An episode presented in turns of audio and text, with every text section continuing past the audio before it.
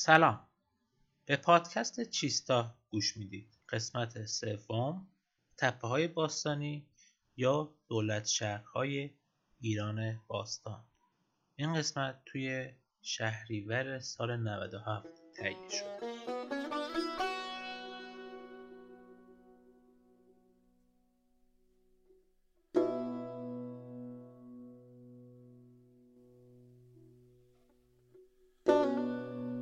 تپه‌های باستانی و دولت شهرهای ایران باستان.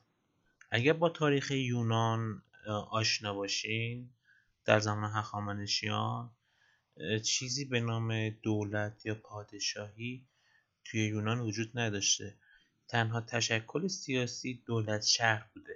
یعنی هر شهر به صورت خودمختار اداره می شده و فقط هنگام جنگ با هم متحد بودن. در ایران باستان یعنی پیش از حکومت مادها که دولت فراگیر ایجاد کنند هر شهر مستقل بوده. یعنی حوزه نفوذش چند کیلومتر بیشتر نبوده. به همین خاطر بهش میگن دولت شهر که دارای قوانین و فرهنگ مختص به خودشون بوده. مثلا نقوش و طرحهای سفال سیرک با سفالهای تپه حسن روی نقده تفاوت داره. چون اینا به صورت جزیره بودن. البته مراوده تجاری داشتن. مثلا یه سری از لوهای گلی شوش مگر اشتباه نکنم توی سیرک پیدا شده. به هر حال این تپه ها شهر یا شهرک هایی بودن با مشخصات خاص خود. که اطلاعات جالبی در مورد زندگی اون دوران تو خودشون دارن. از قبیل معماری خانه ها دفن مردگان اعتقاد به دنیای پس از مرگ طبقات اجتماعی هنر صنعت حتی پزشکی و کشاورزی. یه نکته قبل از شروع بگم این تپه ها معمولا چند لایه باستانشناسی دارن.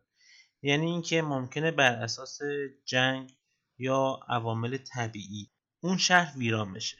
مردم اون شهر یعنی اون بازمانده ها کوچ نمی‌کنن برن جای دیگه.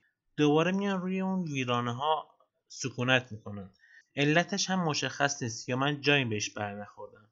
به هر حال یک شهر ممکنه فقط یک لایه باشه. یا یکی مثل یا یکی هم مثل تل ابلیس توی بردسیر کرمان از هشت لایه باستانشناسی یا فرهنگی تشکیل شده.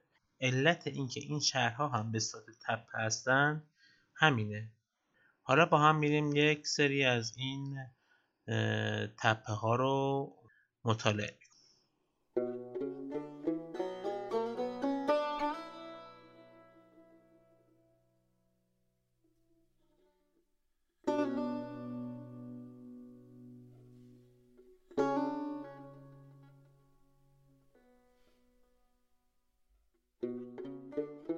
خب بریم سراغ این تپه ها نخستین تپه که بهش می‌پردازیم گودین تپه است که نزدیک شهر کنگاور و استان کرمانشاه واقع شده.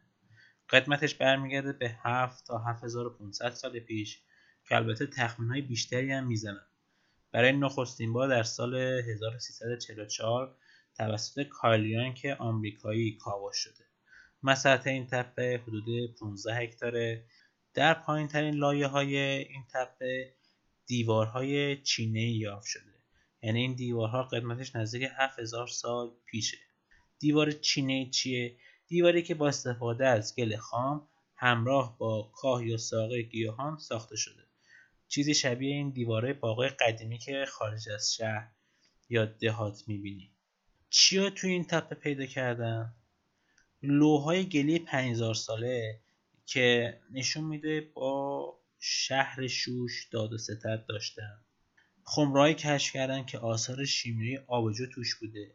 یعنی این خمره ها قدیمی ترین آثار آبجو است تو دنیا. که اتفاقا یه برندی هم توی هلند با همین نام گودین تپه این محصول رو تولید می‌کنه. در دوره دوم یا همون لایه دوم ابالا یعنی تقریبا آخرین دوره های این تپه آثار دژ مادی کشف می‌کنن که یک دیوار خشتی داشته با طول 650 متر یه برج چارگوش و یک تالار ستوندار در ابعاد 24 در 18 متر. که نشون میده این شهر از اهمیت فوقالعادهای برخوردار بوده.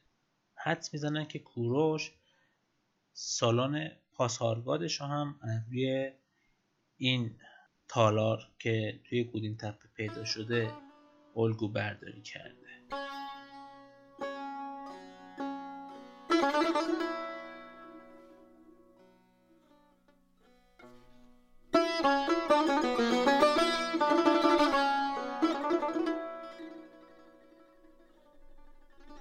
سیرک که توی کاشان واقع شده. همین الانش هم همین الانش هم توی خود بافت شهره.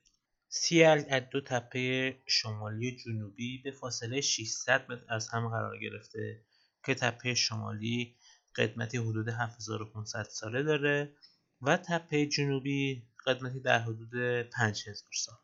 این محوطه دارای دو گورستانه که گورستان الف در 200 متری تپه جنوبی با قدمت 3500 سال و گورستان ب با قدمت حدود 3000 سال در زیر باغها و زمینهای کشاورزی قرار گرفته.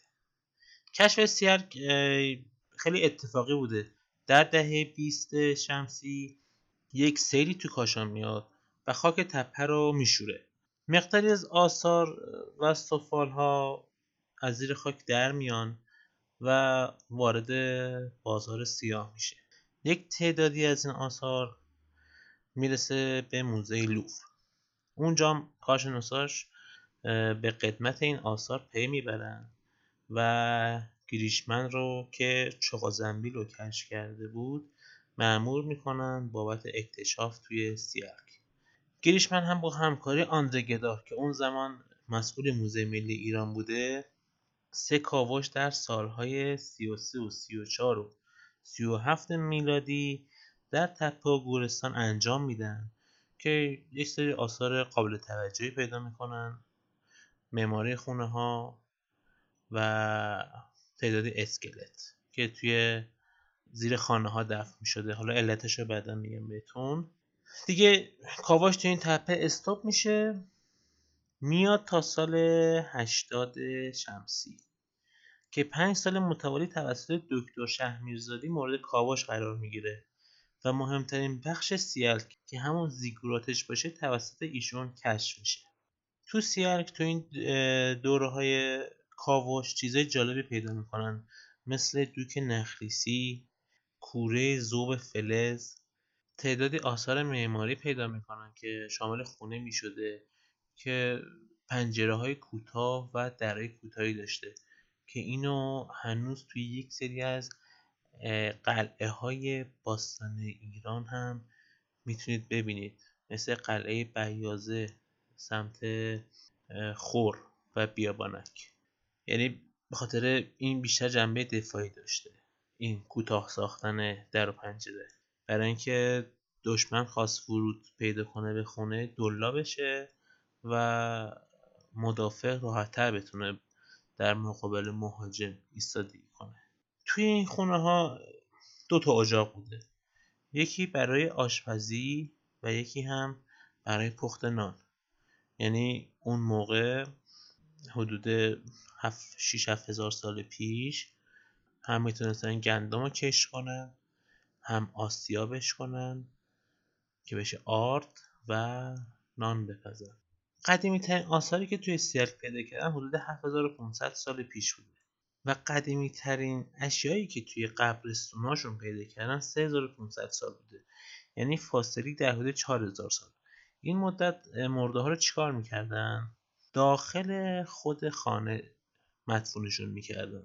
توی اتاق میکندن می‌رفتن پایین و مرده رو به صورت جنینی در کف اتاق دفن می‌کردن و دوباره خاک میریختن روش. یعنی در حدود 4000 سال این عمل تکرار می‌شده.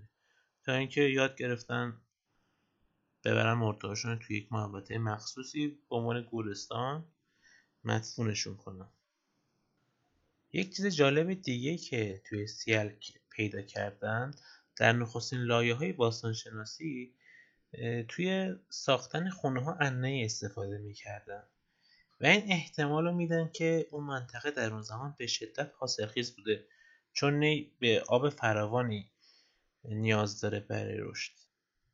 احتمال میدن که دریاچه نمک فعلی که توی شمال شرق کاشان واقع شده اون زمان پر آب بوده که الان یک صحرای برهوتیه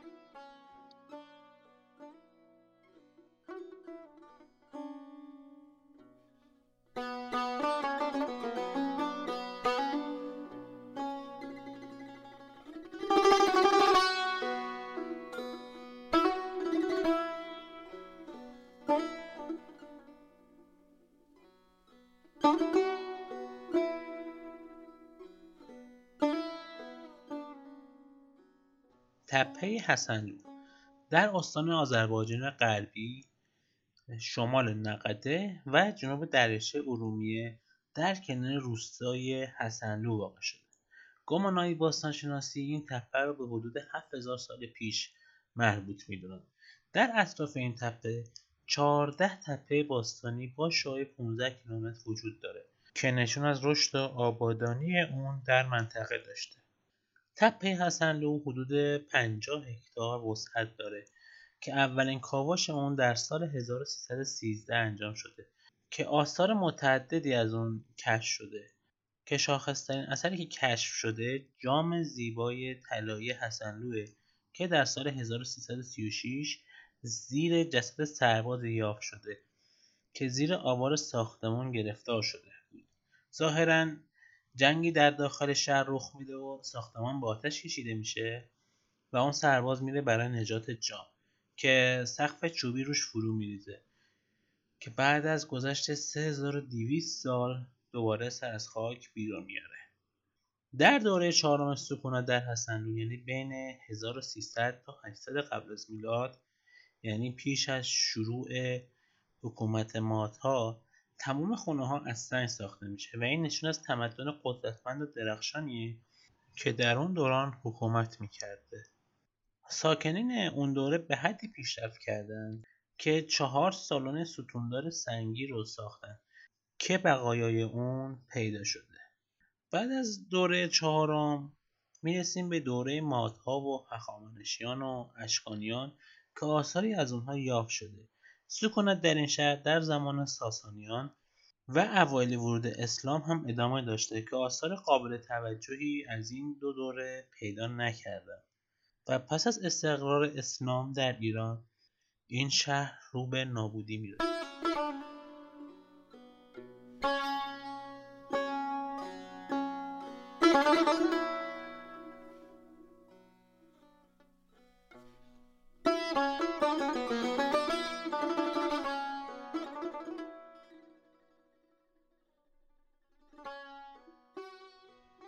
اینجا قسمت سوم پادکست هم به پایان می‌رسه و ادامه دولت شهرها یا تپهای باستانی رو در قسمت بعدی پیگیری می‌کنیم. امیدوارم این قسمت هم براتون پرفایده بوده باشه.